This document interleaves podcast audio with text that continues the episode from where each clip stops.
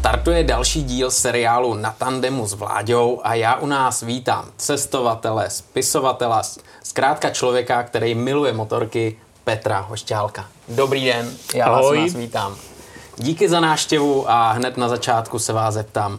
Dokážete vůbec říct, kolik kilometrů jste na motorce najel? Ne, to skutečně nedokážu tohleto, protože já jsem si nikdy žádný záznamy o tomhle nedělal. Ale pravda je, že jezdím od svých 17 let, což už je dneska zatraceně dlouho. Jo. Jestli se nemailím, tak je to nějak asi 63 let oficiálně s řidičákem. Samozřejmě jsem jezdil dlouho předtím na černo, ale to patřilo tehdy k běžnému takovému stylu života. No a kolik jsem toho ujel celkem, nedovedu říct. To. To je jasný, těch kilometrů muselo být strašně moc a podle těch knih, co jste napsal a podle toho vyprávění, který jste jenom tady před eh, natáčením eh, tady říkal, tak eh, jste viděl kus světa. Vy jste na motorce byl vždycky hrozný dálky, potkal jste spoustu lidí a zažil jste strašně moc zážitků. Víš, u mě to bylo trošičku komplikovaný tím, že před sametem jsem nesměl nikam. Jo, to se jezdilo v rámci soc demo, spíš jenom u nás, ale to jsme projezdili opravdu všechno. No a sem tam jsme mohli nakouknout do NDR, jo, e, občas do Maďarska, ale to tak bylo všechno. I tam to bývalo občas problémama, protože ti nechtěli dát doložku k řidičáku. No ale třeba zimní srazy, ty jsme do NDR na Augustusburg jezdili od jak živa. Že jo? A to byly hezký doby, protože tehdy se ještě zdaleka tolik nesolilo, kolik dneska. Hmm. Jo? No tak to byly, to byly krásné vejlety, že jo? to se jezdilo i když bylo takhle sněhu. Že jo? A, a já to jezdil vždycky na nějakým těžkým motocyklu, MK ruská se Sajdou, že jo, Bavoráka mi bylo líto, že jo, v hmm. zimě tahat len, tak se jezdil Rusák, na to se předpokládalo, že budou náhradní díly, takže ten byl určený k odpisu. No ale ty motorky to zvládaly úžasně a já jsem vždycky miloval těžký čtvrtakty. Je neuvěřitelný přesně, na jakých všech motorkách jste cestoval. A vaší asi takovou krevní skupinou eh, je BMW. Je to tak? Určitě. Prosím tě, moje první motorka v životě, eh, tedy vlastní, Jo. Ta úplně první byla tátova předválečná zetka, mhm. speciálka 175. Jo. No, tehdy mi to připadalo jako motorka z nutnosti. Mm-hmm. Ale byla zadarmo, byla v tátově garáži. Že jo. Tátu už moc nezajímala, ten už vozil rodinu v dodávkový 30 érovce, s kterou z dodávky předělal na, dá se říct, stejšna Jo, přidal tomu dvě okna do bočních stěn a druhý zadní sedadlo. No a motorka zahálela, no tak jsem si vypiloval klíč od garáže, víte, a když nebyl táta doma, no tak jsem jezdil někdy od 11, od 12 let, jo, to bylo takový normální. Jo. No a na tý jsem jezdil ještě asi rok potom, co už jsem měl oficiálně řidičák, No a pak jsem si pořídil první motorku a to byla 12 stovka Harley se Sajdou. Jo. No, no, víš, dneska nad tím, kde kdo kroutí hlavou, hmm. no, zrovna tak i nad tím, že jsem si o rok později potom pořídil Bavoráka, půlitrovýho, vrchovýho, ale málo kdo si uvědomuje, že tehdy v té době stála kejvačka v mototechně 8 tisíc, eh, tři a půl stála kolem 10 tisíc, půl litr stál 12,5. A my si tyhle krásné motorky, konkrétně to Harley se Sajdou, no, to jsem koupil za tisíc korun. Jo. Tak to byl hlavní důvod, proč jsme šli po takovýchhle motorkách. Samozřejmě jako liberečák z bohatého města, tam jsme si vybírali. Jo. Tam jsme jako nějaký dvoutakty a malý obsahy a tak dále, to nás moc nebralo ale bylo dost krásných, velkých, těžkých motocyklů, které byly za velmi rozumné peníze. Hmm. A tam si ochutnal ty klasický těžký čtvrtakty. No a potom později to už se ti zpátky na nějaký jávy nechtělo. I když člověk třeba pošilával po nějakým tom laureátovi, který tehdy byl v módě, že jo, nějaký soutěžák javský na velikých kolech, jo. ale originál soutěžák, ne nějaký domácí úpravy nebo obyčejná sériová sportka, to nás taky nebralo. Jo. Tak člověk mm, pokoukoval po tomhle tom, jenom že to nebylo běžně k mání. Jo. To měli páni mm, reprezentanti ve Svazarmu, bylo jich pár kousků. Jo. A mě už se tehdy z těch čtyřtaktů přestupovat nechtělo. To je jasný, ale tyhle ty motorky, co jste jmenoval, tak vlastně dneska jsou to strašně exotické motorky, sběratelské kousky. Tenkrát to vlastně, když to stálo tisíc korun, že jo, tak eh, to byl taková běžná motorka, kterou vlastně nikdo moc ani nechtěl. Ale jak to bylo třeba s náhradníma dílama, abyste něco sehnal, abyste si to opravil, aby ta motorka fungovala? No to bylo na tobě. Jo, to byla ta nejlepší životní škola, kterou si hmm. mohl dostat. Protože musel si sporadit sám. A speciálně já třeba, protože táta byl houslista, perfektní houslista, muzikant, jo, ale o té technice tam mě toho moc nenaučil. Když já měl dědu truhláře, který měl v Liberci velkou truhlářskou dílnu, no tam jsem chodil někdy od třech let, jo.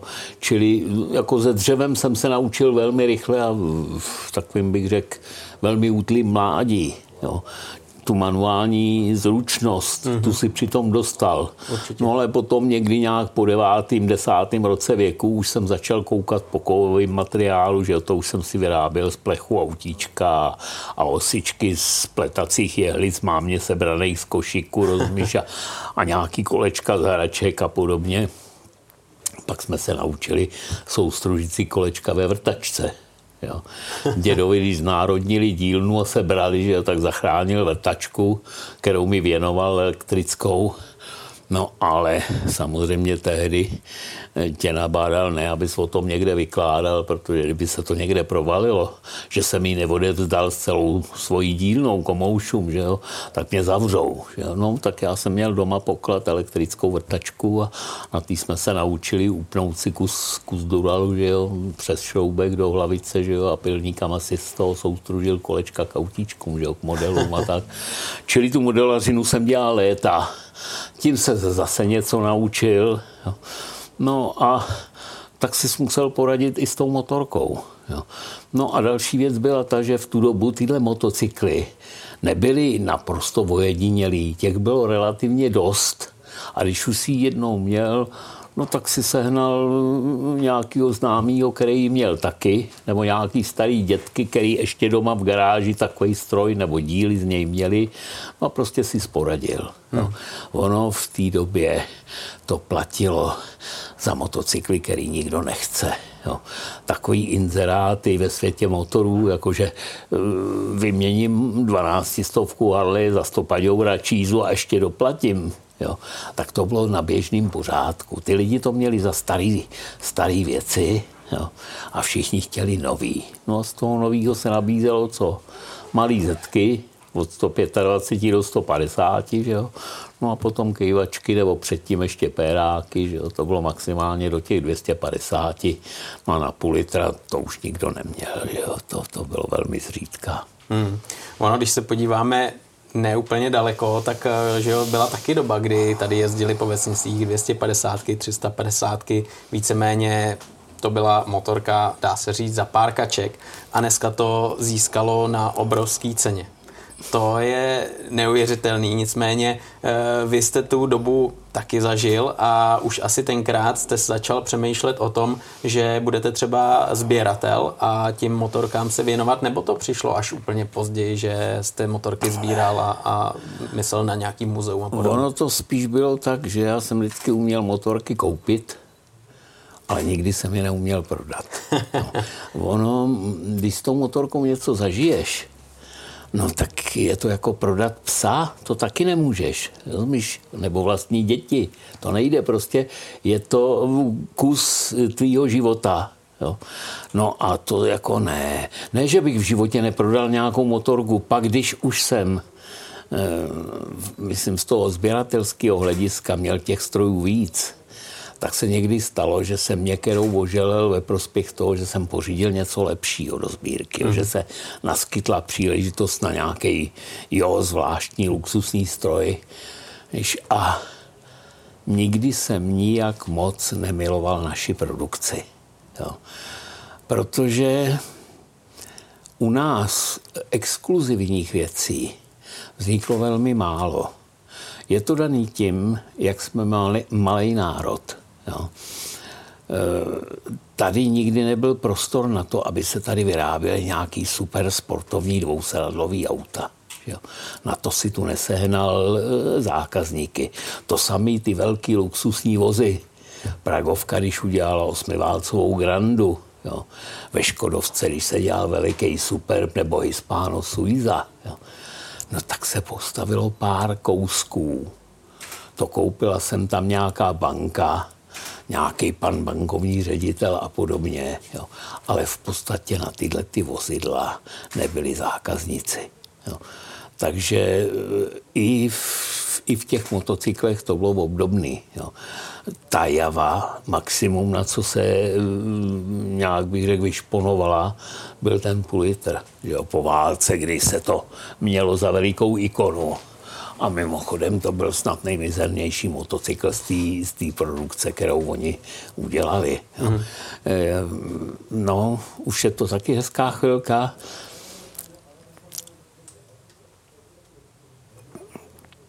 Kdy Čumen tenkrát, a tuším, že to bylo nějak k výstavě motocykl, vyhlásili anketu o nejlepší motocykl světově. Jo. No a tady se všichni v Čechách shodli na tom, že Java 500 OAC je to taková ikona. A nakonec na mě kluci ještě ke všemu chtěli, abych se k tomu nějak vyjádřil, k tomuhle stanovisku. Víš, je to jeden z nejmizernějších motocyklů, který jsem měl. Aha. Jo. Měl jsem jich dokonce několik, měl jsem postupně asi 8 pětistovek. Jo. A můžu ti říct, že to svezení na tom nebylo nic moc, že to bylo hrozně poruchový a že třeba v době, kdy jsem pro svoje děti v jejich 15 letech sáněl Simpsona, tak jsem dal dva půl litry za to, abych sénal Simpsona. Že jo. Taková byla doba, v tu dobu to nikdo nechtěl. Jo. Hmm. To je až ikona posledních let. A bylo to hlavně tím, že to bylo poruchový, nebo i, že se na tom nejezdilo dobře, že to třeba nezatáčelo, Víš, Já si myslím, že to byl konceptně špatně, špatně vymyšlený motocykl. Jo. Protože když si vemeš, že oni ten motor těžký, čtyřtaktní a poměrně i ostrý, když šel, jo, tak šoupli do rámu, který byl míň tuhej než rám z 250 péráka protože on byl dole otevřený, jenom hmm. spojený páskem plechu. Jo. A mysleli si, že to bude držet motor, no to by to uchycení motoru museli udělat jinak. A ne na dva takhle široký eh, pláty z tenkýho plechu. Jo. To hmm. se kroutilo jak had. To nebylo nic, eh, nic příjemného na té silnici. Že jo? A další věc, která byla, tak to byla ta koncepce toho motoru, kdy do toho dynama ti chronicky tek volej mělo to ustavičně problémy se zapalováním, že jo, protože to dynamo plný voleje bylo každou chvíli buď schořelý nebo nefunkční. Jo. No, nebyly s tím příjemné zážitky. Jo. A když se mrknete, i když nemáte úplně tu českou produkci v lásce, nebo jste nikdy nebyl příznivec z toho, tak dokážete teď třeba říct motorka, kterou si myslíte, že se podařilo postavit, která byla dobrá i po stránce motoru, jízdních vlastností, javě nebo čezetě? To já si myslím, prosím tě, že v podstatě dobrý byli všecky. Ta číza po válce, to téčko, ideální malý motocykl. Mm-hmm. No a když udělali C s novým motorem, který byl ostřejší, jo, a ještě to korunovali těma javskýma, nebo lépe řečeno bavoráckýma zadníma teleskopama, jo, tak to byla bezvadná motorka.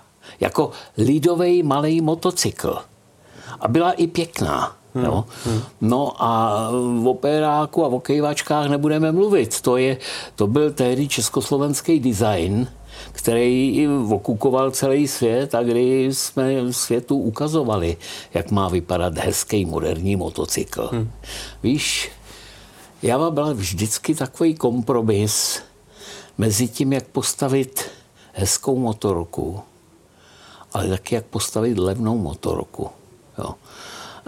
E, jako když tam mělo být něco z hliníku, a tak dále, tak to víš, to se o tom v té fabrice dlouho diskutovalo a cenaři říkali, no ono to sice je hezky navržený, hezky to vypadá, ale měli byste to udělat jenom vymáčknutý z plechu, protože to přijde levnějc. Jo. Tady se vždycky bojovalo s cenou a to samé byly i ty naše automobily, že jo, lidový populár a malá tatřička a tak dále, že jo. To je to, co jsem ti říkal, hmm. že jsme byli malý národ a tady se žádný exkluzivní mm, super a luxusní věci nedělali, protože na to nebylo. Hmm. Ostatně, než přišli komunisti, tak ta republika byla světu otevřená Jo. A když už někdo ty prachy měl, proč by si kupoval nějakýho nepovedeného českého, um, nějaký nepovedený pokus o něco exkluzivního od nás, když mohl pořídit jakýkoliv vozidlo zvenku. Jo, když tady jezdili MGky a, a jezdili tady bavoráky sportovní a takovéhle věci, eh, proč by to ty naše fabriky vyvíjely? Že hmm. U nás byl vrchol elegance, byl dvousedadlový populár, který byl krásný, jo. ale v podstatě to bylo to samé, co provedli komouši, když postavili Felicii. To byl na úplně v obyčejným sériovým podvozku, akorát sportovní auták, to znamená, bylo to bez střechy. Jo. Ale to bylo všechno jízdní vlastnosti to mělo stejný jako každý jiný Spartak. Jo. No a ten populár to samý, víte. Takže tak se to u nás řešilo. U nás se udělal dvousedatový sportovní vůz na podvozku seriáku a nějaký super sport se nedělal a to tež platilo i pro motorky. Hmm, hmm. Vy se hodně zabýváte historickými motocykly, máte sbírku a vlastně nedávno vás hodně zaměstnalo stěhování muzea, protože vy jste z Českých Budějovic, tam to muzeum bylo a dneska se přestěhovalo do Plzně. Tohle je určitě takový velký milník pro vás a znamenalo to asi strašně moc starostí. Samozřejmě, prosím tě, stěhovat sbírku 70 motocyklů. Jo. Jednu dobu jich bylo i víc, ale já jsem v posledních letech nějak jako docela plánovitě se zbavil všech jav a zetek, mm-hmm. protože tak, jak dneska ty muzea další nový vznikají, jo, tak většina z nich máš půlku černý plech od zetky a půlku červený plech od javy, jo, tak přesně to nechci, že já tam chci mít trošku jiný věci, průřez světovou produkcí a, a když už něco českého, tak aby to byl nějaký prototyp nebo unikát, něco, co jinde neuvidíš. Jo. No, takže dneska mám tu sbírku trošku menší, je jich asi kolem 70 těch mašin.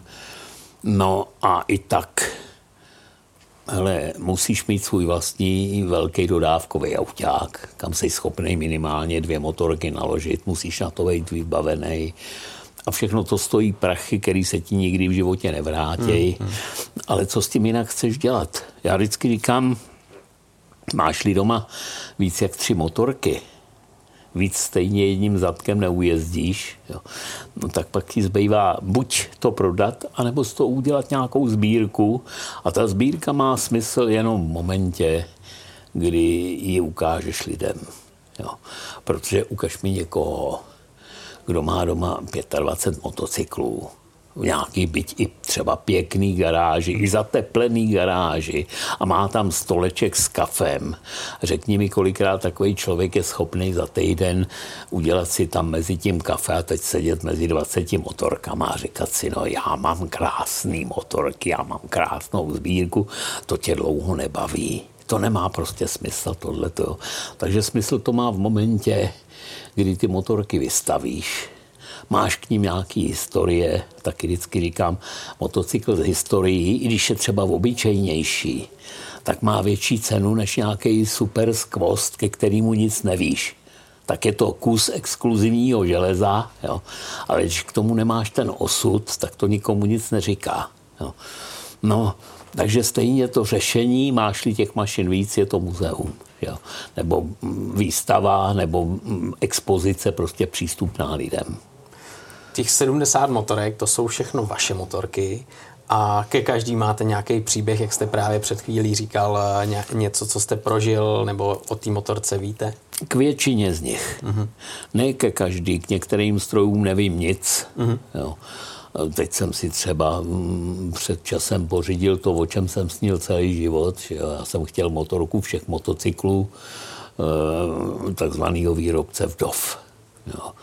Legendu, za nás nic lepšího nebylo, to bylo dávno v době, kdy ještě Japonci jezdili na šlapacích rikšách, že jo. tak jsem si pořídil Vincenta HRD. Jo to byla legenda, že jo, litrový motor, ďábelský motor, ale dá se říct v dost nevyhovujícím podvozku. Jo, mělo to, já mám ještě ten model těsně po válce, někdy 48. rok toho Rapida, který má ještě opravdu klasickou anglickou webku na kivných ramínkách, na paralogramu. No, že jo, moc to nebrzdí, jo, moc to nezatáčí moc se tomu nechce sedět na silnici, ale jde to strašně. Jo. Jako kluci jsme potom toužili, věděli jsme, že tenkrát bylo, byly asi tři nebo čtyři motorky u nás jo, a ty byly prostě nedostupný. No. No tak dneska konečně je to dostupný. Já jsem vždycky říkal, že dám půlku své sbírky, když se mi povede toho Vincenta získat. No dneska už to nebylo ani tak zlý, nemusel jsem dávat půlku sbírky, ale levný to není. No. Ale je to ikona, kterou jsi chtěl mít, tak si splnil nějaký životní přání. To je úžasný, to je úžasný, ale já si vůbec nedovedu představit, eh, jak třeba dlouho jste tu motorku scháněl, kolik jste tomu obětoval, než jste eh, našel ten kousek, který byste mohl mít a teď eh, co všechno jste pro to musel udělat? Řeknu ti, že dneska je to jednoduchý. Tím, jak se svět změnil, dneska je otevřený, můžeš jet kamkoliv, kam chceš a navíc Dneska je po republice řada lidí, kteří se obchodem s historickými motorkama zabývají. Hmm. No a já jsem si před časem pořídil dva historické motocykly přes jednoho takovéhohle dovozce motocyklů. Jo. A po každý jsem s těma motorkama byl spokojený. Mm. Jo. Skutečně to bylo jednání na úrovni a na důvěru tak jsem se mu jednoho krásného dne zmínil, že bych rád docela Vincenta HRDčko, ať se mi při svých cestách po světě, při svých nákupech po něčem podívá. No, tak nejdřív mi nabít toho Black Knighta, což eh, se mi nelíbilo, že to je, to je ten jeden z posledních modelů, který oni celý zabalili do kapotáže. Mm-hmm. A vlastně je to ošklivá černá rouda.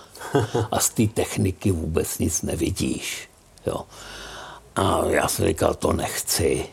Podívej se mi po něčem těsně po válce, po tom Rapidovi nebo tak, že jo, kde je celý motor a všechny detaily vidět. Jo, to je to ono, mm, mm. Jo, co nás bere. Hele, já bych třeba nemohl mít motorku, která bude mít na černo nastříkaný motor to, ne, to neskousnu, hliník má být přiznaný, ten má být vyleštěný, mm-hmm. jo, nebo při nejmenším aspoň matovej, tak jak vyjde z formy, když nic jiného, jo, ale má to mít chromovaný každý tálo, každou tyčku, eventuálně šrouby na hlavě, prostě to k tomu patří k té technice, jo, a ne, aby mi někdo celý černý motor nastříkal černou matovou barvou, jo. S tím se dá souhlasit, no. určitě. No. A ten Vincent, eh, který vlastně teď máte ve sbírce, mm-hmm. tak eh, jak vzpomínáte na ty okamžiky, kdy vám ho někdo přivez, teď jste předtím stál a eh, říkal si, tak tohle je to, co jsem si celý život přál a teď to tu mám. Víš, už to nebyla taková euforie jako v tom mládí. Mm-hmm. Já už jsem za ten život těch věcí viděl hrozně moc. Jo. Já jsem byl v euforii, když jsem ho poprvé potkal naživo. To bylo v 68. roce, kdy jsem měl se představit do Mladé Boleslavy, do fabriky, kde jsem měl začít, začít budovat tovární muzeum Škodovky. Jo. No a dole pod fabrikou na tom, na tom železničním přejezdu, hned je pod fabrikou zastávka železniční. Dneska už ani vlastně možná ne, myslím si, že se to tam změnilo, ale to tam bylo přímo pod tou správní budovou, tak tam jsme proti sobě stáli na šraňkách. Jo. proti byla nějaká černá motorka. Jo. Já jsem seděl u závor ve svým dvousedadlovým předválečným bavoráku sportovním, že jo, a teď jsme se, když se zvedly šraňky, tak jsme se míjeli a já jsem jenom takhle koutkem oka zálí ty obrovský zlatý písmena HRD na nádrži, jo. A v tom to zařvalo a bylo to pryč a já se takhle ohlít a bylo to takhle malinkatý na té rovině ke kosmonosům. Tak se říká, no motocykl všech motocyklů, dneska jsem ho poprvé potkal. Jo, pak jsme se seznámili, toho člověka jsem dlouhý let a jsem ho lámal, jestli mi to neprodá, on se vždycky smál. A samozřejmě, klidně ti to prodám ve chvíli, kdy tady bude něco rychlejšího, jo. něco exkluzivnějšího, ale nikdy k tomu nějak nedošlo. Jo. Tak tehdy mě to vzalo hodně, teďka už zdaleka ne tolik, jo. teďka už mi prošlo rukama takových nádherných mašin. Hmm. Jo že už to bereš tak jako normálně. Jo. Splnil jsem si další sen, je to krásný motocykl, moc se mi líbí, jo. ale už nad tím tak prostě ne, nehoříš jako tenkrát, jako v mládí. Hmm. No. Já jsem právě přesně měl jednu otázku na vás, eh, vysněný motocykl, který byste si přál, tak eh, to jste teď eh, tady přesně představil a řekl, ale stejně je tam ještě nějaký motocykl, který byste si přál a který by třeba se vyrovnal tou exkluzivitou a tím, co by vám osobně jako dal tu radost, eh, to nadšení a ten sběratelský, tu cenu pro vás? Možná bych ještě jednu ikonu měl. Tu do téhle chvíle nemá nikdo u nás v republice. A co vím, nikdy jsem nepřišla No. Ale nevím, jestli dneska bych eh, ještě pořád přivítal, protože dneska už pro mě nemá smysl. Jo. Protože je to ryze okruhový závodák. Mm-hmm. Jo. Ta ikona, kterou já bych rád měl, je RS 54 Bavorák. Z těch 50. let ten nejlepší okruhový Eh, OHC mm. motocykl, který udělali.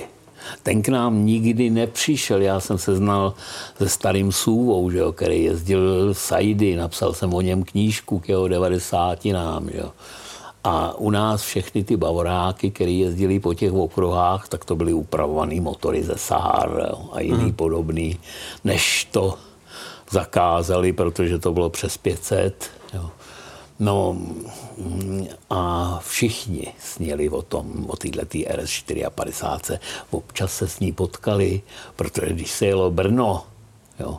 Tak tam byla naše národní třída sajtkáry, který jezdili všichni na těchto těch vytuněných motorech z německých Sahar válečných. Jo. To byly nádherné motory, které se z původních 26 koní dali klidně vytunit na dvojnásobek, hmm. žádný problém. Hmm. Jo. To byl konstrukčně prostě motocykl nebo motor, který byl úmyslně podladěný, aby to v tom armádním použití e, mělo velkou životnost. Jo. Ale všechny, ta celá ta třída poválečných závodních aut, ty 750, co jezdili buď minory, anebo ty všechny ostatní amatérské auta, tak v těch všude byly tyhle ty bavorský dvouválce. Že? Hmm. No, tak to bylo to jediné, co tu bylo. A všichni ty jezdci šilhali po té RSC a ta byla nedostupná. To si jsem za komunistů nedokázal dostat. Jo. A taky na to nikdo neměl. To byl hrozně drahý motor. Zase jsem si splnil jedno přání. Letos jsem byl ve Stuttgartu, kde byla velká výstava, mm, ta stuttgartská veteráni, že jo, a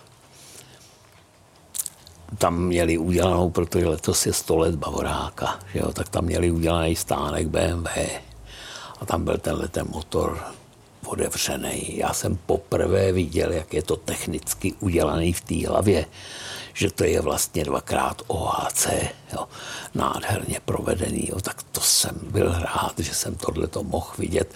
Tak to by byl takový, když si o tom povídáme, můj ještě jeden sen, ale už by mi byl na nic, protože dneska už nejsem díky svýmu věku v takové kondici, abych se na to mohl opravdu pořádně svízt jo, a vychutnat si, jak to jede. To je asi taková podmínka, že jo? Protože vy byste se nespokojil s motorkou, kterou vezmete, jenom vystavíte, ale ona musí vrčet, ona musí tak jezdit. Chceš ji ochutnat. Přesně. Chceš ji ochutnat a chceš to zažít, protože nejenom to, že se o tom říká, že to je takováhle modla, ale ty se o tom musíš přesvědčit. Jo? Ty musíš za ten plyn vzít a musí tě to ohromit, jak to jede. To, je, to dá rozum, to dá rozum, ale já když si představím sbírku 70 motorek, eh, každá má svoji cenu, každá má ten svůj příběh a vy jste se na ní vždycky projel, vyzkoušel si tak eh, dokážete vůbec z těch 70 kusů, když se podíváte třeba tady na tu motorku říct, jo, ta skvěle brzdí, ta má dobrý motor, ta má tyhle ty chyby,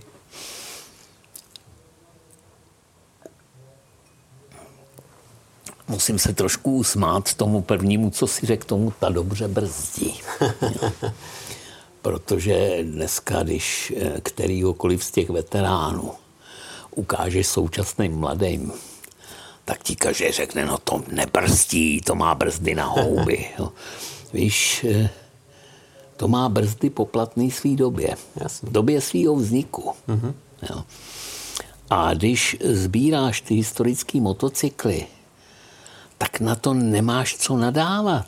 Tak si máš koupit novou motorku, když ti nevyhovuje, jak brzdí tato. Ale my jsme zvyk, byli zvyklí na to, že se na tu motorku posadil a během prvních 30-40 metrů už si věděl, jak brzdí, protože jsi to zkusil, malinko si za to vzal. No a pak musíš mít dostatečně rozumnou hlavu na to, aby si jel podle toho, jaký brzdy ta motorka má. To, to tak prostě je. Samozřejmě, když máš zamaštěný v obložení, když nemáš sednutý v obložení, když je tam nový namontovaný a ještě to nesedí a jsou takovýhle, prostě mm, do toho optima to třeba musíš doladit. Jo. Ale pak už si nemůžeš dál na co stěžovat. Ty brzdy prostě víc nejdou, protože jsou takhle skonstruovaný. Jo.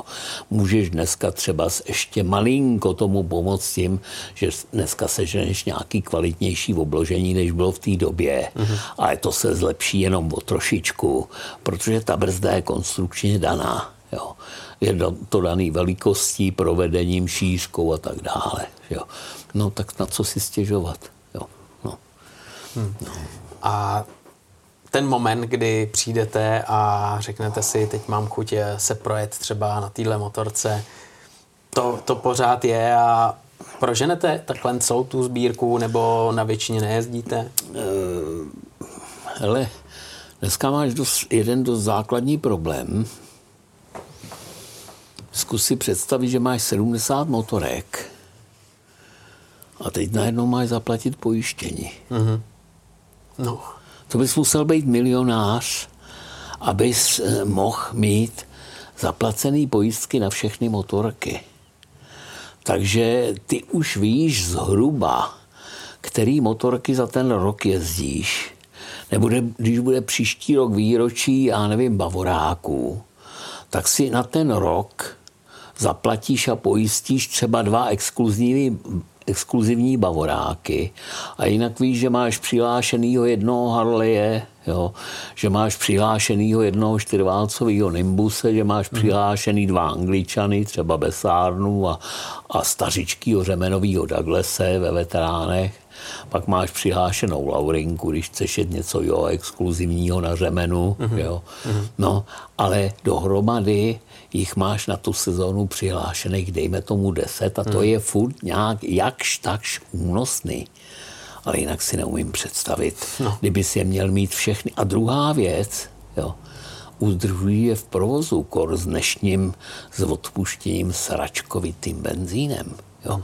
To, čím nás dneska ten stát krmí, to je nepředstavitelná příšernost. Ale motorku, která ti tři měsíce stojí, už se ani nepokoušíš startovat. To, když víš, že s ní budeš chtít vyjet, tak první, co je, že jdeš rozebrat karburátor a čistit karburátor. Hmm. Jo. No. Takže... Takže nemáš šanci, aby si ten rok opravdu vyzkoušel všechny, který chceš. Hmm.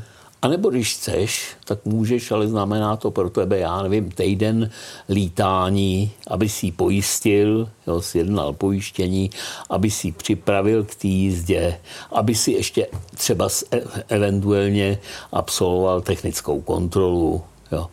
No a mm, jsou s tím hodně velký problémy, jo. takže se omezíš na to, že máš nějakých 6 až 10 motorek, který máš v kondici připravený a s těma jezdíš. Navíc taky po těch letech máš řadu akcí, kde seš tradičně. Nemůžu vynechat Budějovickou křivonosku, hmm protože tam jsem za prvé doma, to je můj domácí klub, za druhý je to jedna z nejlepších a nejnavštěvovanějších veteránských soutěží v republice.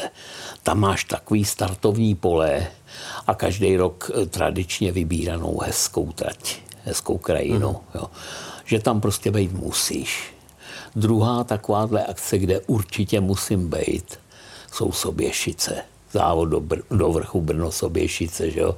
kde je druhý takhle luxusní startovní pole, tam najdeš to nejlepší z aut i z motorek. No a tam jsem tradičně, oni ty Moraváci jsou úžasní lidi, že jo? to je, přijedeš mezi Brňáky a Moraváky a cítíš se v jiném světě. Jo, takový kamarádství a přátelství, to tady u nás nezažiješ. Oni jsou trošku jiný v tomhle a bezvadný. Jo tak to je další věc, která je hezká, že jo. No a pak mám někto, několik dalších akcí, které jezdím, že jo, tak to jsou loukoti řemeny v Číně, kde proháníme opravdu to nejstarší, takže tam jedu buď s Laurinkou, nebo dneska už spíš s dvouválcovým Douglasem ze 14. roku, protože už přestávám být v kondici na tu Laurinku, která je mm, jenom 250 ještě k tomu s automatickým sacím ventilem, takže ona má někde kolem 1,5 koníka, jo, jenom 25 mm široký plochý řemen, jo. No a jeden jediný převod, takže v kopcích musíš dost šlapat. No a tam tradičně, když se jezdím českým rájem, tam jsou kopce jako bejk, jo, tak tam se dost našlapeš a já už na to tolik nejsem, tak tam beru radši Douglase. No ale jezdíme do Německa, jo, no, tam asi 30 kilometrů od e, Mnichova se je Hák Andem Amper a tam se jezdí přesně tyhle ty motorky nejvejš do roku 1918. A to je takové exkluzivní třída sběratelů z Evropy, který tam scházíme opravdu s těma nejstaršíma skvostama. Jo. Tam s Laurinkou bývám nejstarší stroj startovní listiny, tak to víš, na to se žerdej a tam na tebe koukají s úctou, protože tam přivez něco ukázat. Tohle je úžasný, tohle je úžasný, ale já si stejně nedovedu představit, eh, jak tu motorku připravíte v dnešní době, kdy, jak jste říkal, když to stojí nějakou dobu a potom to má vyrazit a jet, tak aby byla vlastně připravená, aby se nastartovalo, aby jela, aby to všechno fungovalo, to musí být eh, obřad. No, je to obřad jenom v tom, že musíš udržovat tu palivovou soustavu, aby byla čistonká, že jo, aby ti tam v tom nezrosolovatěl ten současný benzín. Jo. No a jinak ono to zase tak moc nepotřebuje. Mm-hmm. Tam se postaráš o to, aby si měl namazaný ložiska, kuličky v kolech, jo. A pár takovýchhle drobností, promažeš šlapky u pedálů. Jo. No, postaráš se o to, aby byl dostatečně napnutý řemen, eventuálně ho přetřeš kalafůnou nebo nějakou tou pastou na řemeny. Jo. A ta technika je ale skutečně tak jednoduchá, že to opravdu funguje. Jo, to tě až překvapí, mhm. jo, jak je to jednoduchý a jak je to jak to v podstatě nic nepotřebuje. Ty si vystačíš s tím, že máš v té kožené brašničce máš pár klíčů, jo. máš tam nálevku na benzin, jo. Vezeš si vzadu v kožený brašně za sedlem si vezeš dvě litrové plechovky s náhradním benzínem, jo po straně té brašničky máš e, malý kanistřík s volejem jo, do, uh-huh. do té maznice že, a s tím si vlastně vystačíš. Jo. Uh-huh. Takže největší neštěstí je moderní motocykl. Ten je tak strašně a nesmyslně složitý. S tím nevíš, co máš dělat. Hele, jeli jsme poměrně dlouhý vejlet, jeli jsme z Budějovic do Španělska, kde se ten můj parťák, kamarád, s kterým děláme speciálně bavoráky, tak se tam jel oženit. A jeli jsme na dvou vál, předválečných bavorákách, jo, na těch klasických R12, 750 spodových a on jel v civilním provedení s nádhernou sajdou, v který si hodlal odvíst nevěstu, jo, až ze Salamanky. Já jsem ho doprovázel na tom válečným, že jo, který, s kterýma jsme dojeli až ke Stalingradu. No a jel s náma ještě jeden jeho přítel, no, který jel na moderním bavoráku nebo na relativně moderním bavoráku. Už v tom nějaká elektronika byla. Mm-hmm. Teď si představ, že se ti to v půlce Francie zastaví. A té motorce nic není. Tam není proražený karter a nekouká ven utržená ojnice. Jo. Tam není vyčesaná rychlostka. Jo. Tam nejsou vyštípaný zuby vzadu v kardance. Prostě tomu motocyklu evidentně nic nechybí. Akorát motor přestal jít a nejde natočit. Jo. A v okruhu 100 kilometrů nenajdeš autodílnu, která by byla ochotná to vůbec jenom pustit na dvorek, na tož na tom něco dělat. No tak ve finále jsme to tam museli nechat. On přestoupil ke mně do Saidy, svatbu jsme odjeli, všechno jsme absolvovali a pak se proto posílala dodávka. A když se to přivezlo, tak tady se po dlouhým laborování zjistilo, že se podělalo takovýhle malinkatý čidlo, ve votáčkoměru, v nejzbytečnějším přístroji na motocyklu. Ukaž mi jediný motocykl, kde potřebuješ votáčkoměr. Jediná motorka, kde je potřeba votáčkoměr, je závodní okruhová. Jo. Tam ti nezáleží na tachometru, Jasně. protože tam nejedeš skrz vůbec, že jo. Hmm. Tam jediný, co potřebuješ vědět, že nepřetočíš motor a jinak jedeš furt naplno. No tak si představ, že se ti, že se ti podělá ten nejzbytečnější přístroj na motocyklu. Ale hlavně, že kvůli takovýhle hlouposti nedojedeš cestu. Mm-hmm. Jo. Mm. Tak to nemusím. Mm. A proto taky u mě ty bavoráky končí někdy v 70. letech. A ve chvíli, kdy už do toho začala elektronika, no, tak to už nemusím. Vy jste před chvílí zmínil, že jste na takhle nehistorický motorce eh, jel jednak do Španělska, ale taky na Stalingrad. To jo, musí být odvaha to všechno připravit, aby ta motorka vlastně dostala všechno, co potřebuje před takhle dlouhou cestou a tu cestu zvládla. Jednak jste říkal, je to jednoduchá motorka, tak tam nehrozí, že by se něco rozbilo a když, tak máte šroubovák a základní nářadí a to asi stačí. Prosím tě, to základní, co potřebuješ, aby to bylo po technické stránce dobře udělané.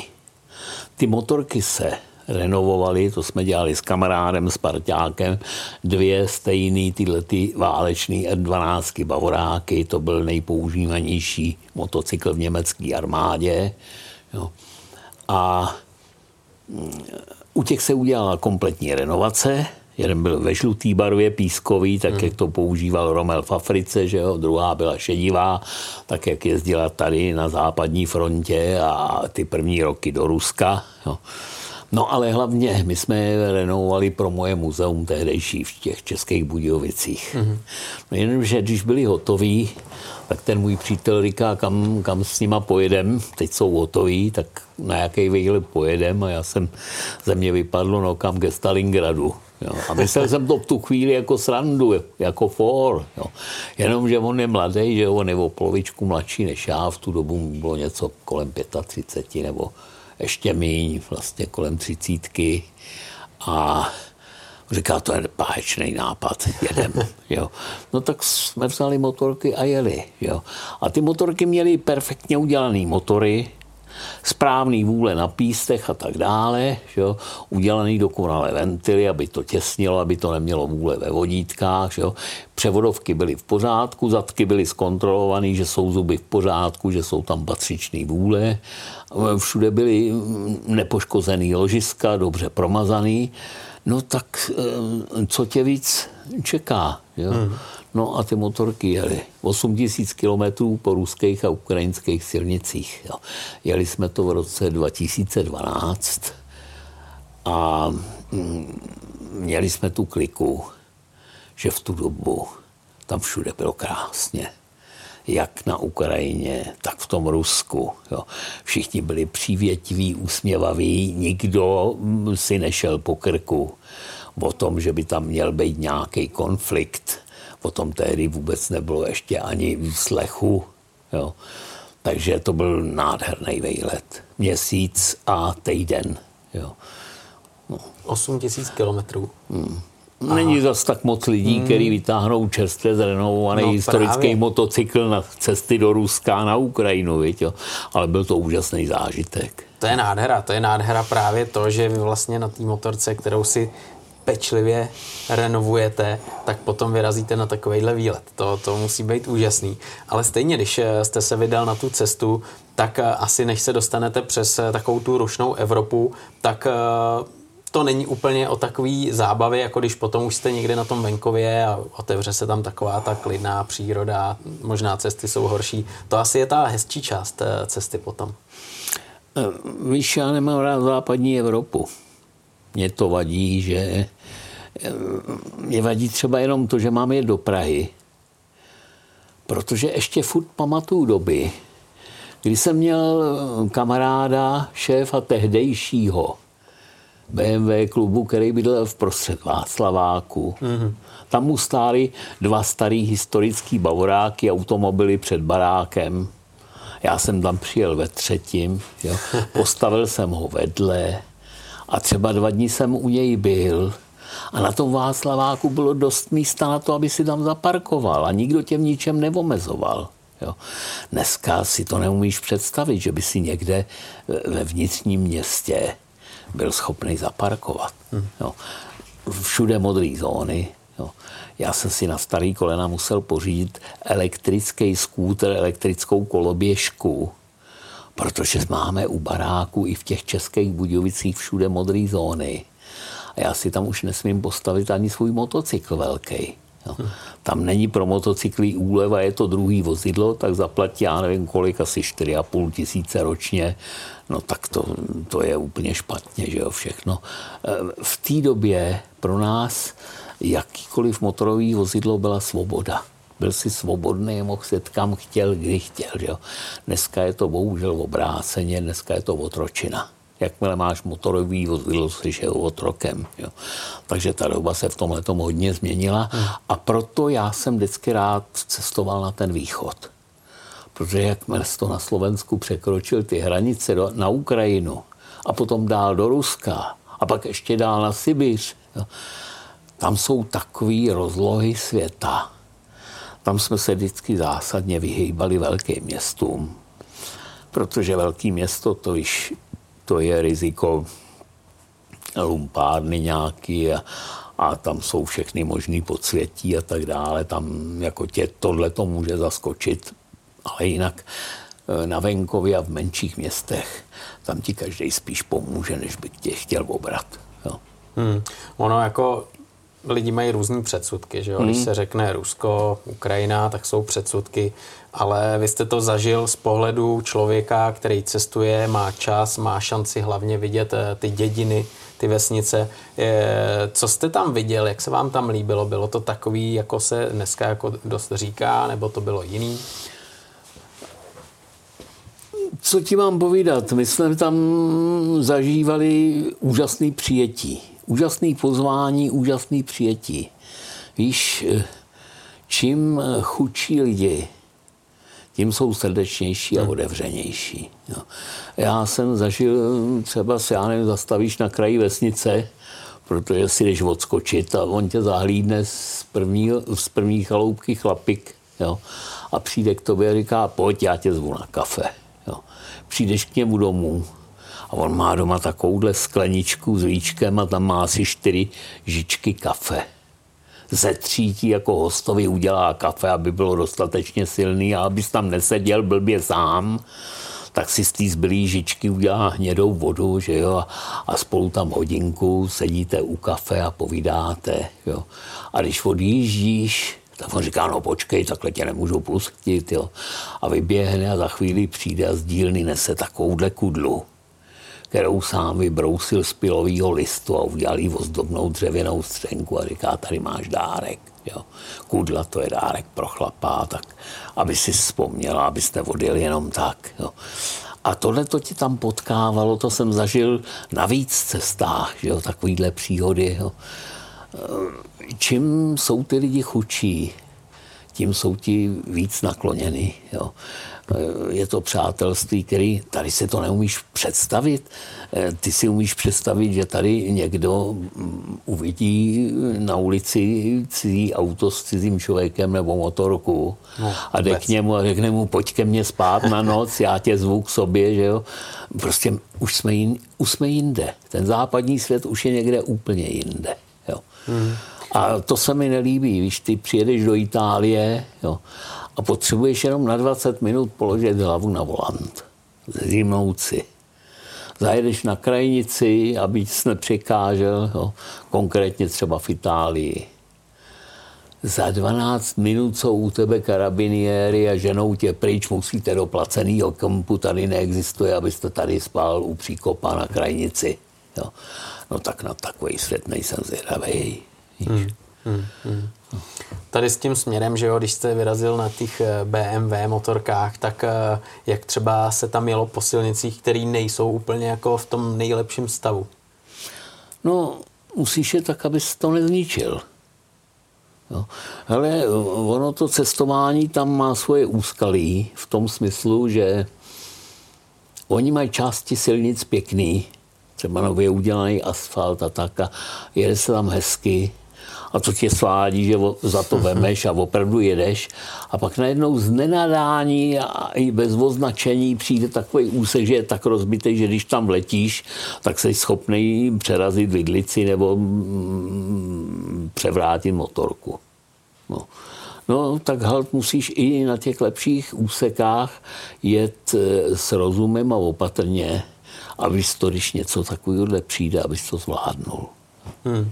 A měl jste třeba během té cesty nějaký problém, že jste musel hledat nějakou dílnu, kde byste to opravil třeba své pomocí, nebo to všechno šlapalo? Měl jsem problémy, když jsem měl svoji první cestu přes Rusko, když jsem jel do Číny. Jo, to bylo v roce 2005, když jsem si splnil svůj životní sen. Já jsem se chtěl svíst po trase toho prvního automobilového závodu z Pekingu do Paříže, který se jel v roce 1907. Hmm. No a to se povedlo v roce 2005, kdy jsem tenkrát vzal kavu toho klasika, tu V650 s královským ano. řídelem, že jo, kterou ano Eh, to je motocykl, do kterého jsem zamilovaný, protože to je opravdu stělesněná klasika. Motocykl, jak má podle mých představ vypadat. Jo. A myslíte tu novodobou, ten třeba rok výroby byl eh, zhruba kolem toho roku, co jste jel? No, ta moje byla někdy, tuším, kolem roku 2000. Uh-huh, uh-huh. V650. Jasně, jasně. No a já jsem si k tomu přijal sidecar velorexácký. Jo. Já jsem chtěl i tak nějak trošku mít na tom některé věci naše, český, protože pořád ještě jsem z té generace, která byla hrdá na to, že něco umíme. Že? Takže jsem měl český svíčky, český pneumatiky, český řetěz jo? a k tomu český sidecar. Jo? Ale tam jsem narazil na jednu věc, i když jsem si ten podvozek toho sidecaru dost vystužoval a vylepšoval, není stavěný na ty sibirské hmm. silnice jo, a na to Rusko a na Mongolsko. Jo. tam docházelo k tomu, že mi praskaly ty připojovací klouby, že jsem měl praskliny i na tom rámu sidecaru a tak. Mm-hmm. No a potom si koukal na ruský 350 že s podstatně slabším motorem a oni měli třeba ty rámy těch podvozků z dvojnásobných hmm. rour. Hmm. Jo. A ten tam klidně hodil dvě flašky od autogenu a mazal s tím dvakrát tak rychle po té rozbitý silnici a já musel jet opravdu hodně opatrně, protože ten sidecar trpěl. No tak tam se spravovalo, že jo, tam jsme třeba v Mongolsku v železničním depu jsme vytáčeli na soustruhu novou kouli připojovací, že jo, která tam praskla a uletěla a já jsem jel 150 kilometrů pouští goby bez vody, už, už mi docházela voda, že jo, teď jsem měl krokem 150 kilometrů, že jo. A sidecar jsem měl přivázaný popruhem zráčnou, že jo, na tom místě jsem měl udělaný dlahy z montážních pák, že jo, a omotaný drátem a přitažený popruhem zráčnou, abych tam vůbec dojel, že jo. Takže takovéhle věci e, tě potkají, jo. A já to mám svým způsobem rád. Jo. Já nerad jezdím v partě nebo nerad jezdím s doprovodným autem. Kdyby hmm. mělo jet sebou doprovodný auto, tak to tu cestu vůbec nejedu. To mě to nezajímá. To není dobrodružství. Musíš, musíš jet tak, aby se dokázal sám o sebe postarat ve všech, ve všech případech. Pak mě to baví. Jo. Hmm. Tam je velká výhoda, že vy jste jednak manuálně zručný, že té technice rozumíte a že když eh, se něco stane, tak eh, dokážete tušit, co by to mohlo být a dokážete samozřejmě, to opravit. Samozřejmě to, tu praxi máš, hmm. jo, to si v sobě pěstuješ od dětství. Eh, nakonec, co si budeme povídat? Přečti si to. Nebo ať si ty, co nás poslouchají, to přečtou v té jedné z mých posledních knížek, že jo, v tom benzínu už nevoní, ale já to ještě stihnul. Mm-hmm.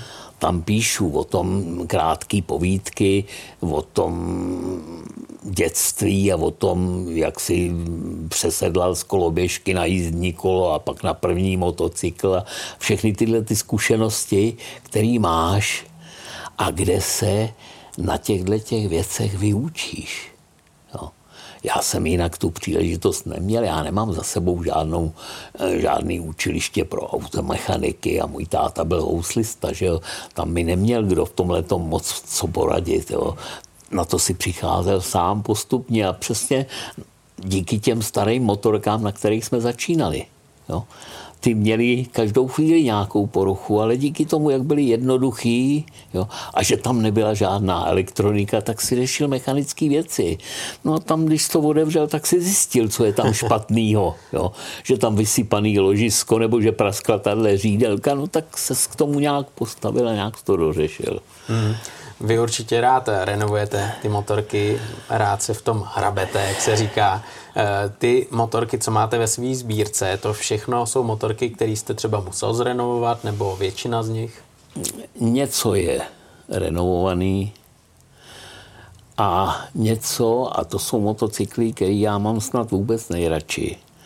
To jsou motorky, které nikdy renovované nebyly tak, jo. jak eh, jezdili, tak jsou. Eh, já jsem třeba zaplatil eh, anglického Douglase ze 14. roku, který je ještě na řemen, tak jsem ho zaplatil asi o třetinu víc, než bych dostal úplně nově nalakovaného, zrenovovaného k nepříčetnosti. Hmm. A tenhle ten můj je vorezavělej, se škrábancema, s potrhaným sedlem.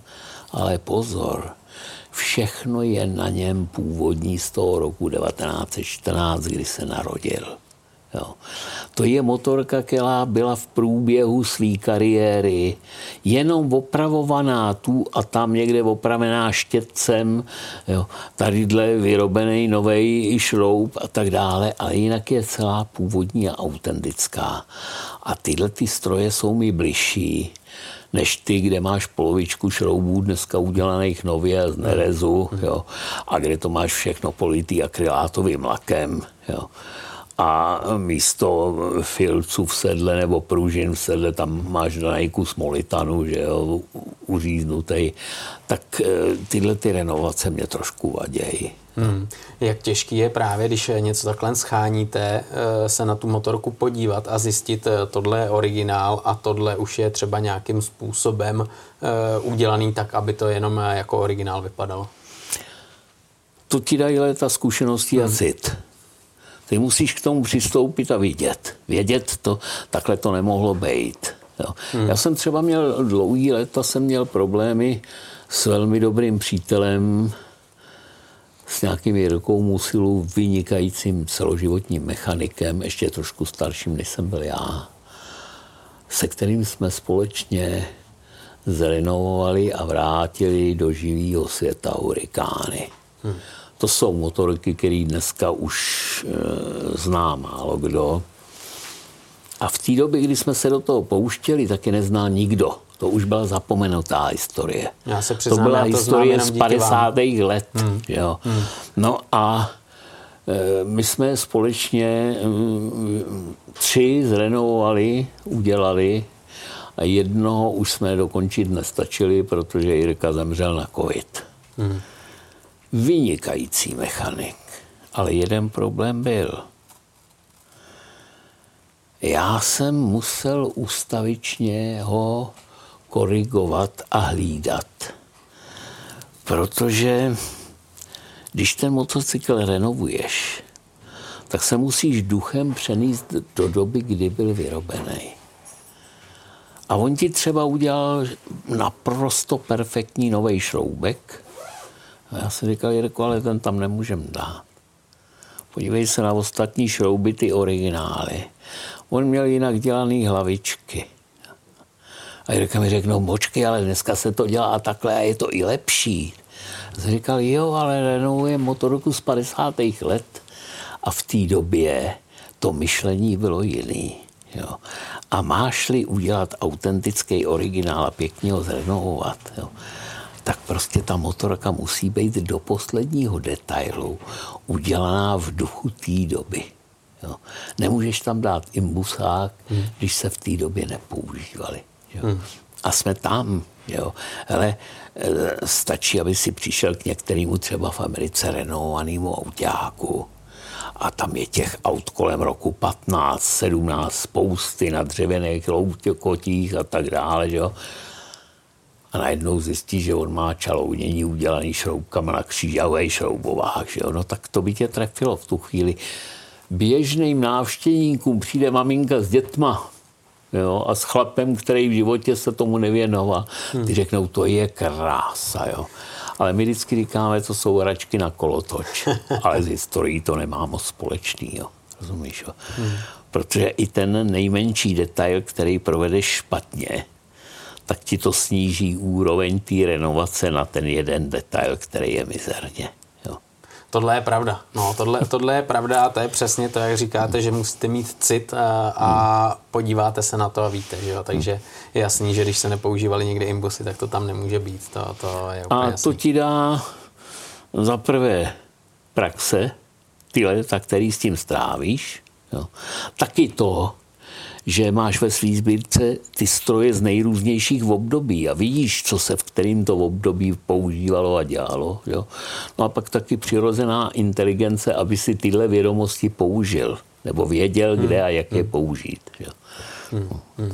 Co všechno třeba jste schopný sám udělat a co všechno třeba se musíte spolehnout na nějaký zlatý český ručičky, co umějí třeba linkovat nebo udělat hezký lak?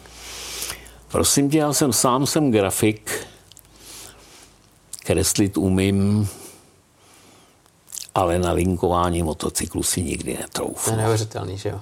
No, e, musíš v tom mít velikou praxi hmm. no, a musíš to dělat denně. Mluvil jsem kdysi s paní, která tohle to dělala v Jávě a ta říkala, víš, když jsem tam nastoupila na to, že budu linkovat motorky, tak jsem dostala blatník ve vypalovačce nastříkaný. Jo. Dostala jsem šlepr, štěteček, že jo, a, a namíchanou barvu a vedle toho jsem dostala pixelu s acetonem a hadr. Jo, jo. No a na ten blatník prostě v místě, kde to mělo být, tak jsem naplácala ten štěteček na té rovné podložce do té barvičky a teď jsem tam udělala tu linku a pak jsem ji vzala tím hadrem s tím acetonem, umila jsem ji a znova zase linku. A takhle jsem to dělala 8 hodin. A když jsem to těch 8 hodin denně dělala 10-14 dnů, tak mě teprve poprvé pustili na linku na zkoušku, že budu linkovat ve výrobě. Jo. A to jsem uměla ten jeden blatník. Jo. Ale musela jsem ho umět, takže když mě ve tři ráno zbudili, tak jsem musela udělat rukou tenhle ten pohyb. Jo. A když jsem pak měla linkovat nádrže, tak jsem se to zase musela týden učit. Jo. No, tak to je, hele, ty když si ten blatník nastříkáš, předtím ho týden brousíš, aby, aby, aby si ne, nezalil eh, okolo těch hlaviček nejtů, aby to tam bylo všechno vybroušený a připravený. Jo.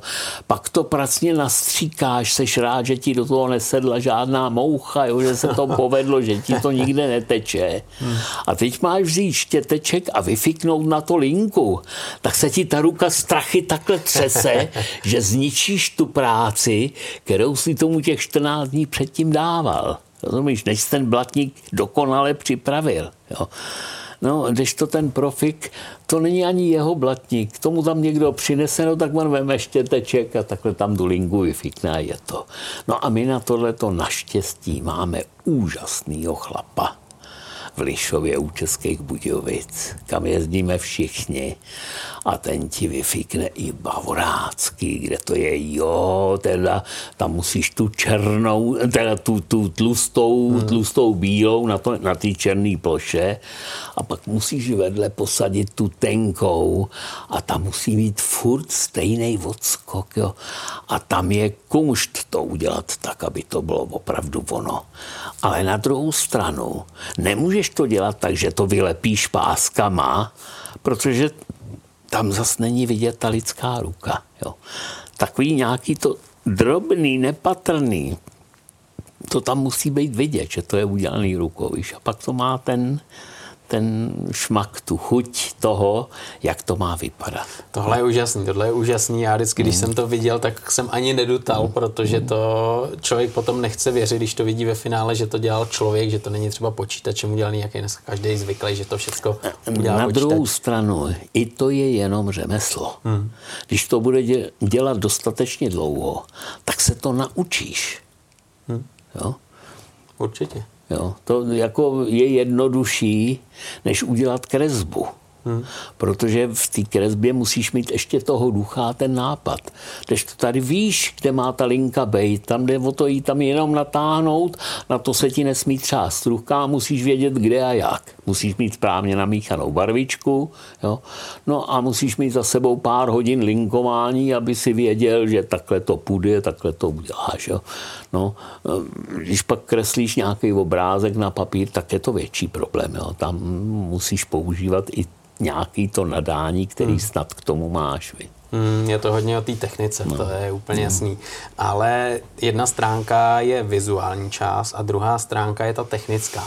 A teď každý motor potřebuje něco. A naladit motor, dát do pořádku motor, dát motor do pořádku tak, aby byl spolehlivý, to už je taky velký umění asi, že jo?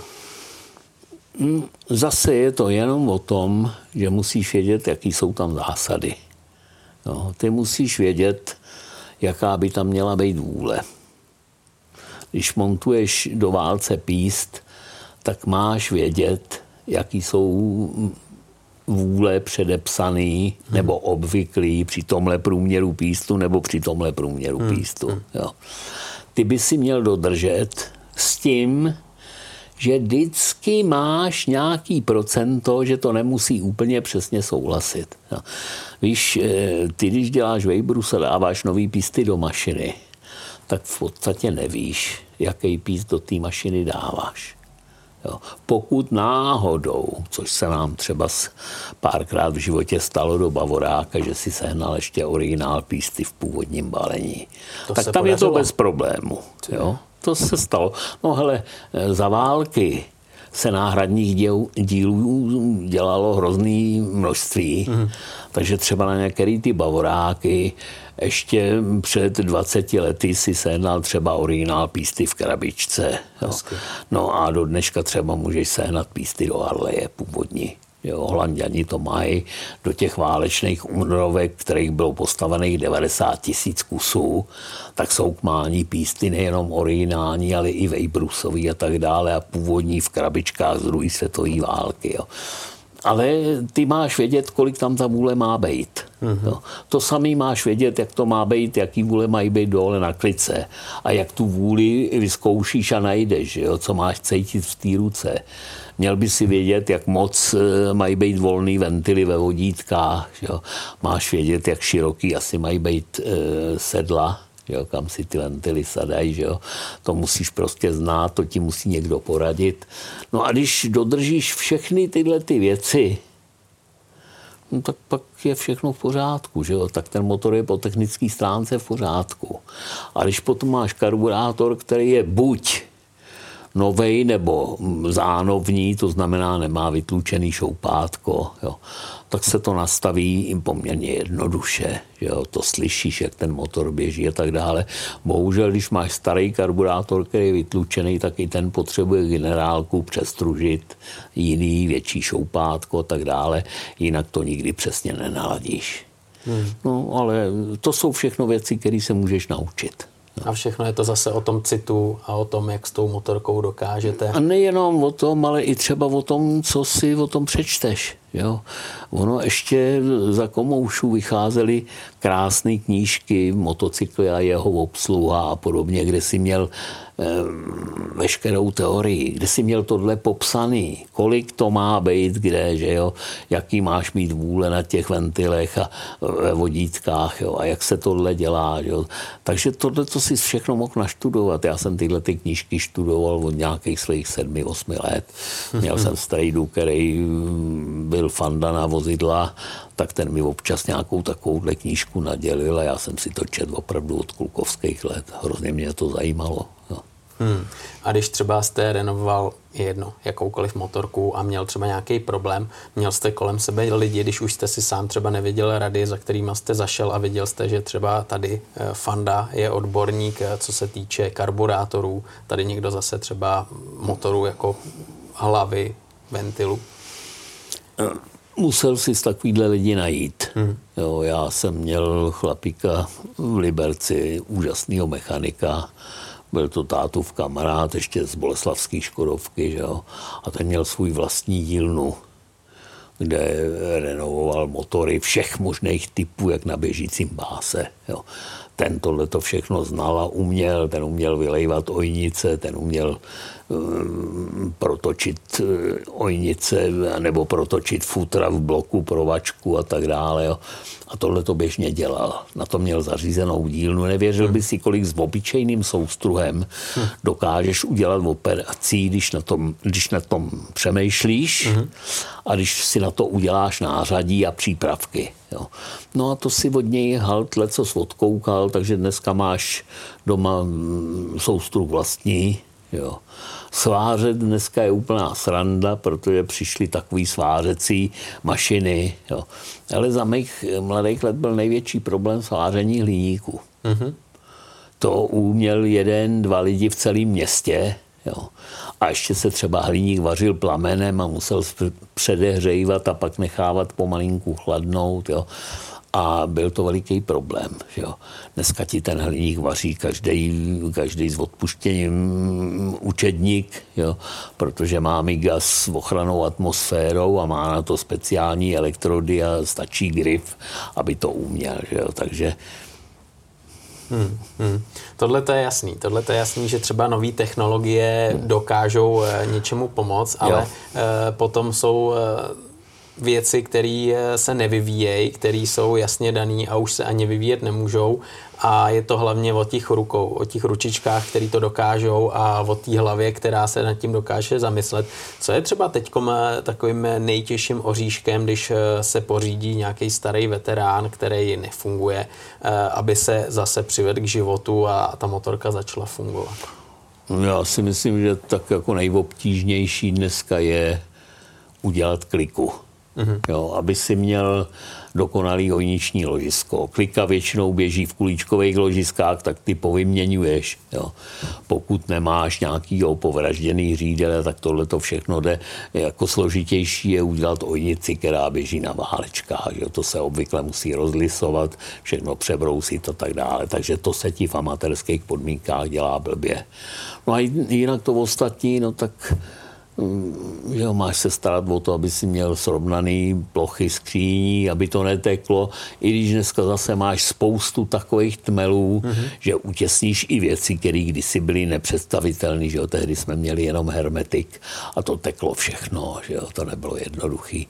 Dneska jsi schopný utěsnit skoro všechno, jo. Mm. Jsi schopný zavařit trhliny v bloku, v motoru, v hlavě, hodně věcí se dá dělat. Jo. A jsou pak věci, které jsou neopravitelné, to je pravda. No. Hmm. Ale moc jich není. Hmm. Ono třeba i čalounění je strašně náročný, že jo? protože jak jste zmínil, eh, je veterán a pak eh, tam člověk v tom vidí nějaký molitian, eh, který tam nikdy být neměl ani nebyl. Hmm. Tohle to je asi taky velký oříšek, aby čalouník to opravdu udělal tak, jak to dřív bylo. No, na druhou stranu, když nejseš levej na obě ruce, tak máš jednu cestu. Tak to čalounění vrstvu po vrstvě rozeber, podívej se, z čeho je to udělaný, podívej se, jak je to šitý. Já jsem se dostal tak daleko, že mám dneska dva šicí stroje, jo, na látku a potom na těžkou plachtovinu nebo na kůži. Jo. A nic na tom zase není. Jo. Musíš si to naměřit, musíš si to vyzkoušet, musíš to trošku dostat do ruky, ale já jsem si šel i plachty na nákladáky a šel jsem si třeba střechu na kaďoura, na ajrovku a tak dále. Jo. Takže i tohle to se naučíš. A šel jsem si kožený sedlo na hurikána a dvojsedlo, že? protože hurikán byl první z českých motocyklů, na kterým bylo dvojsedlo, že jo, v tom měl třeba primát. Jo tak to si nakonec uděláš sám taky, protože se ti stane, že tě pošlou tři čalouníci do háje, že zrovna na tebe nemají čas hmm, hmm. a v tu chvíli se dožereš sedneš na to vsteklej, jo, že na tebe nikdo nemá čas, no a uděláš si to sám. Hmm. Jo. A nakonec zjistíš, že to udělaný je lepší, než kdyby on to, protože na tebe nemá čas, odflák. Jo. Ty jdeš přesně tím způsobem, jako to dělali ty starý děci, protože to z toho vyčteš, toho původního nějakého potránního, no a uděláš to dokonale v duchu doby. Mm, mm, mm. Ten, ta značka Hurikán, to já bych pravdu řekl, tak uh, o ní vím jenom díky vám, protože jsem si četl nějaký uh, věci, co jste napsal.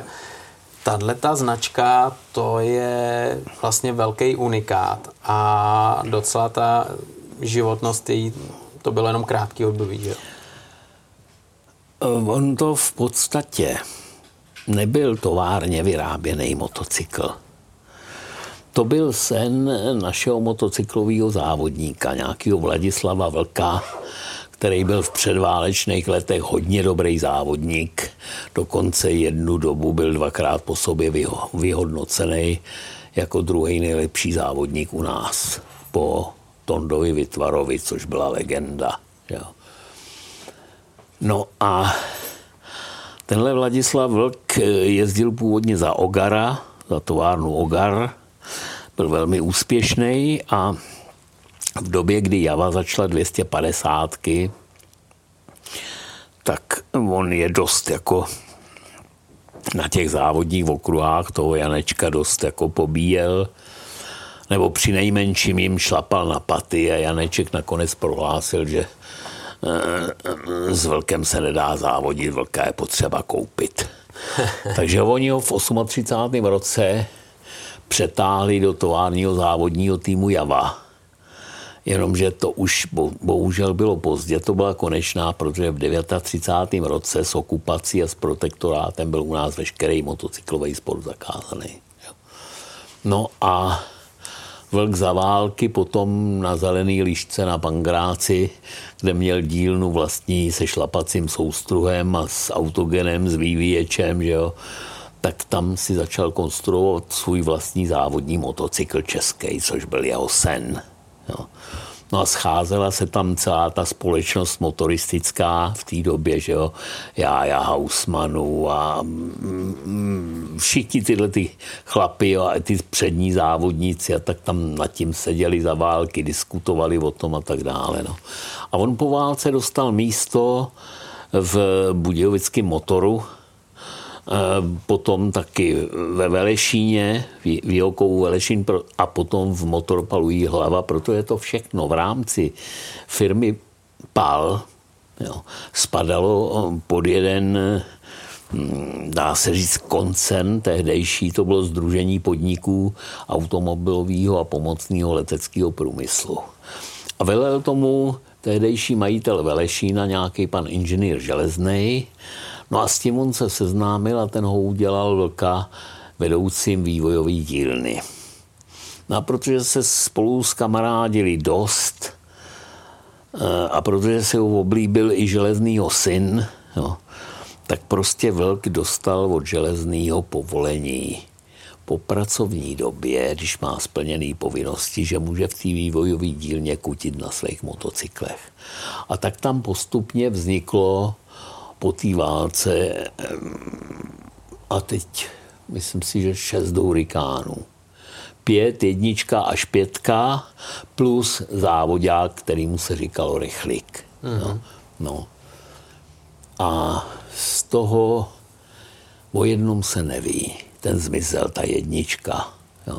Mám ho na fotkách, ale nic se o, o jeho dalším původu neví ale těch dalších pět se dochovalo. No, no a z těch eh, pěti já mám dneska čtyři. Tak, jo. to je úžasný. No, tři jsou hotový, zrenovovaný, na jednom se pracuje. Bohužel ten můj parťák, ten eh, budějovický mechanik, ten Jirka Musil, ten zemřel na covid, jo, takže už jsme toho posledního spolu nedodělali, tak na tom budu muset ještě zapracovat. Jo. Hmm, hmm. Jsou to nádherné motorky, které strašlivě předběhly svou dobu. V tu dobu nebylo možné je vyrábět, jednak kvůli tomu, že byl stanovený vládní program, že jo, bylo rozděleno, co bude dělat Java, co bude dělat Číza, co budou dělat Slováci. Jo. A proti tomu nebylo možné nic, nic prostě dělat. Jo. To bylo daný. No ale tohle to on si dělal vlastně jako soukromou iniciativu. No a použil technologie, který by tak dneska byla schopný, schopná vyrábět nějaká japonská fabrika. Jo. Hmm. Samozřejmě OHC, vačka v hlavě honěná řetízkem, jo.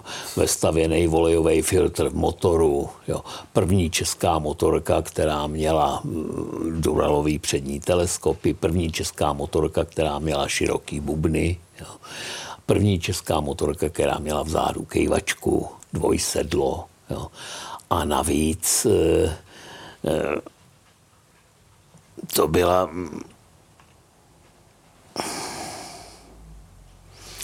teď nevím, jak, no prostě byl to první český motocykl, na kterým on zkoušel vzduchový pérování.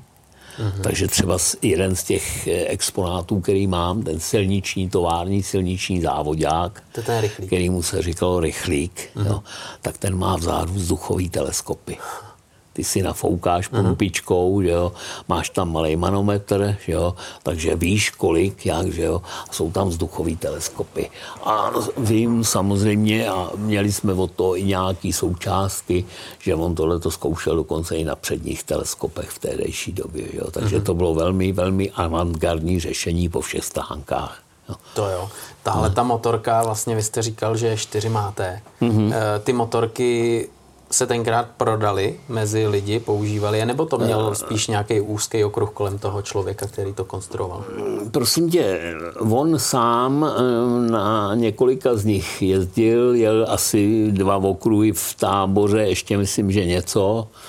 No a potom ale byl povolán sem do Prahy dělat stranickou kariéru. On, byl, on vstoupil kvůli manželce do partaje, jeho žena byla velká, velká komunistka on nakonec do té partaje vstoupil a jakožto perspektivní pracovník jsem povolali z těch Budějovic a on tady potom dělal zástupce šéfa Motokovu.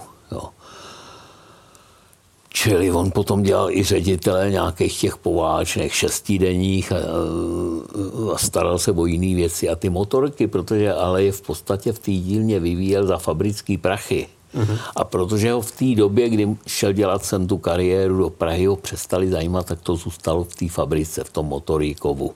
Tehdy ještě motor Union Český Budějovice. Jo.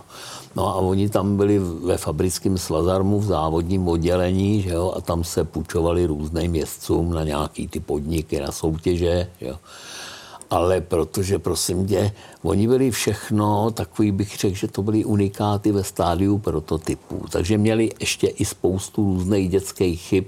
Jo. Mm-hmm.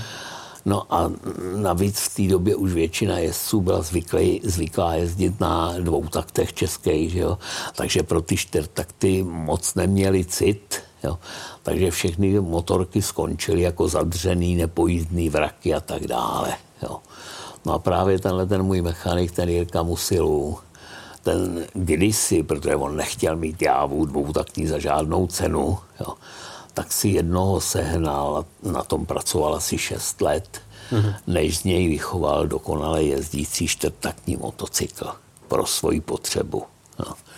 No a protože věděl, že na to nikde nic nesežené a protože tehdy se o tom ještě vědělo, kdo ze zaměstnanců eh, té fabriky vlastně pak ty motorky získal, protože ty, když dojezdili, tak je vždycky fabrika prodala někomu mm-hmm. za symbolickou cenu. Že? Tak on všechny ty vraky nepojízdný a rozebraný a po bednách natáhl domů a nastrkal si je na půdičku nad svou dílnou. Jo. No a tam čekali až do doby, kdy my jsme spolu navázali kontakt a začali spolupracovat. A já ho přesvědčil, že je škoda, aby s takovýmhle motocyklem jezdil, že to patří do muzea. No. No, takže jsem mu pořídil pořádný japonský motocykl, že jo, na kterým on si mohl pojezdit. Že jo. A pak jsme postupně společně renovovali většinu těch vraků, aby jsme z nich prostě postavili originály tak, jak měly být. No ale ve dvou lidech se vždycky na jedný z nich pracovalo čtyři i víc let. Mm-hmm. Jo, takže práce hrozný. Mm, to si dovedu představit. No. Ale stejně potom přišel moment, kdy jste se na tom i svezl. Jo, ale velmi krátce a už nikdy nechci, mm-hmm. protože se bojím i třeba toho, že někde uklouzneš po blbým listí na podzim, rozumíš, a poníštíš něco, co je neopakovatelný. Mm. Jo. Já klidně rozsekám na nudle bavoráka, protože těch koupím deset dalších, když na to budu mít. Jo. Ten se vyrobil v x, v x kusech, ale tohle byl každý jediný originál. Jo. Čili to je, když něco podstatného rozbiješ, tak je to neopravitelný, nebo bys musel, já nevím, odlejvat novou hlavu válce, nebo něco takového. Jo. A to se mi nechce. Jo, tohle jsou originály, které já pokládám tak trošku za národní technický poklad. Jo, proto to chovám v tom muzeu a jíčkám a, a nechce se mi na tom jezdit. To je přesně asi takovou nejlepší pozvánkou, že pokud někdo to chce vidět na vlastní oči, tak eh, může naštívit eh, vaše muzeum, který teď je v Plzni, jestli se nepletu. A tam uvidí kompletu sbírku, co máte těch 70 motorek a jestli to můžete představit, jak to funguje, kdy mají možnost lidi vidět ty motorky. Připravovalo se to jedna a půl roku nebo skoro dva roky v té Plzni. V prů, před covidem a v průběhu toho covidu mě přijeli plzeňáci přemlouvat, protože věděli, že to v Budějovicích po 18 letech své existence skončilo. Mm-hmm. Radnice ty prostory prostě prodala a už nebylo kde to v těch Budějovicích provozovat. No a z tohoto titulu já jsem kejvnul plzeňákům, že jo. Takže oni tam mají prostory krásný, veliký, už je to tam naskládaný. Opravdu jsou to dvě, dvě haly vedle sebe, propojený klenbama, kde můžeš procházet i skrz. V té jedné hale jsou ty moje motocykly, jsou tam i nějaký historický jízdní kola, je tam hezká kolekce plzeňských výrobců jízdních kol, což je taky velmi zajímavá expozice. Je tam pár závodních autáků z 50. let, jo. nějaká ta Škodovka, pak je tam ten závodní Aerominor a pak je tam slavný auták Hakar, to byl čtvrtý nejlepší soukromý automobil u nás, který jezdil na závodních drahách v 50. letech. No a v té vedlejší hale je sbírka pragovek pana přírody. Mm. Jo.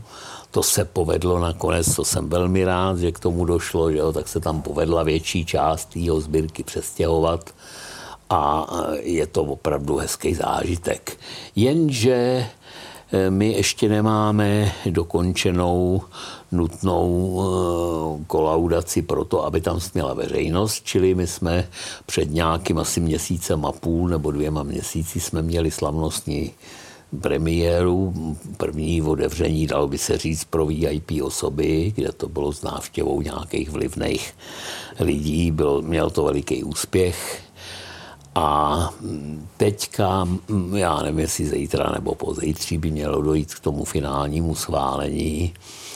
A letos, co mám zprávu zatím, takovou neoficiální, tak by se to mělo letos do konce roku snad provozovat jenom na eh, bázi předem objednaných pro, prohlídek pro větší skupiny najednou. Jo. A snad až od příštího roku, že by to mělo být v takovém nějakém tom běžném režimu, že tam bude moc přijít, kdo bude chtít a kdy bude chtít. Jo. Mm-hmm. No.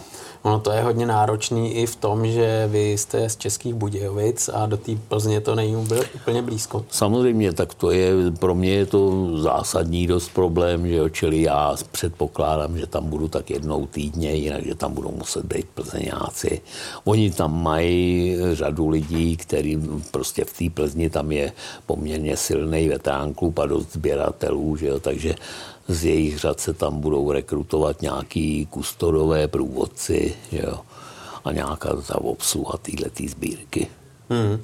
Ono i potom z vašeho pohledu, když víte, že tam máte ty svoje klenoty, tak eh, člověk o to má určitě nějaký obavy, že jo? tak eh, nějaký zabezpečení na tom jste určitě musel taky lpět a musel jste si dát nějaký požadavky, za, jakým, eh, za jakých podmínek přistoupí na to, abyste tam mohlo vystavovat. To samozřejmě v každém případě, já už jsem zažil ty problémy prostě s krádežem a podobně, že to, tak s tím se setkává téměř každý sběratel. Že jo. To, že ti tam chodí potom kamarádi a sundavají z toho různý mm, takzvaně žhavý součástky, že jo, který se těžko schánějí, tak to je v českých muzeích poměrně dost běžný úkaz. Jo. No, nějaký zabezpečení tam je, ale o tom nechci mluvit. To ne, není dobře, aby se to vědělo. Víte? Mm, no, určitě, tak. určitě. Ale je to jasný, protože člověk si to tak nějak schraňuje a chce to mít všechno. Hlavně je řada těch věcí, které jsou neopakovatelné, víš? Mm. No, jako konkrétně třeba u těch hurikánů, tam je každá páčka originál. Mm. To z ničeho jiného nejde. Jo. No, takže tam tě takovýhle věcí obolej a je řada dalších strojů, kde ty, já nevím, bakelitový matice na čízách, který měli svůj znak a tak dále, že jo, ty, co byly na, na štajrunku, to znamená na tom tlumiči řízení a podobně. Tak to jsou takový žhavý díly, který dokážeš odmontovat během pár vteřin, že jo, tím, že za to vemeš, roztočíš to, že jo, strčíš to pod kabát, jo. No a proto majitele a sběratele je to hodně, hodně moc starostí, když to pak má sehnat. Jo. Hmm, no, tak tohle mě ani to nenapadlo, je, bohužel, ale to se no. asi děje. No. No, to jistě, se asi děje. Jistě. Každopádně eh, je fajn, že do budoucna bude šance tuhle tu sbírku vidět. Hmm, hmm, Určitě je fajn, že jak už se, jsem vás i uvedl na začátku, že vy jste spisovatel, tak eh, lidi mají možnost ty vaše knížky si koupit, přečíst a některý už teda je problém sehnat, ale eh, přesně ta knížka, o které jste mluvil, tak k dispozici je a tam jsou ty příhody, co jste zažil, eh, co lidi se můžou dočíst. Teď v současné chvíli aktuálně jsou k mání ty knížky Benzín už nevoní, ale ano. já to ještě stihnul. To je k mání tady v pražském nakladatelství Grada. No.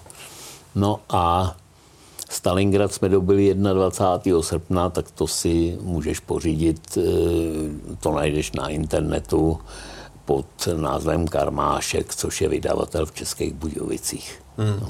A když někdo se podívá na tenhle ten rozhovor a poslechl si právě ty akce, na který rád jezdíte, eh, kde vás uvidí na těch klenotech, na který vždycky vyrážíte na ty akce v akci, kdy zavrčej, zavoněj.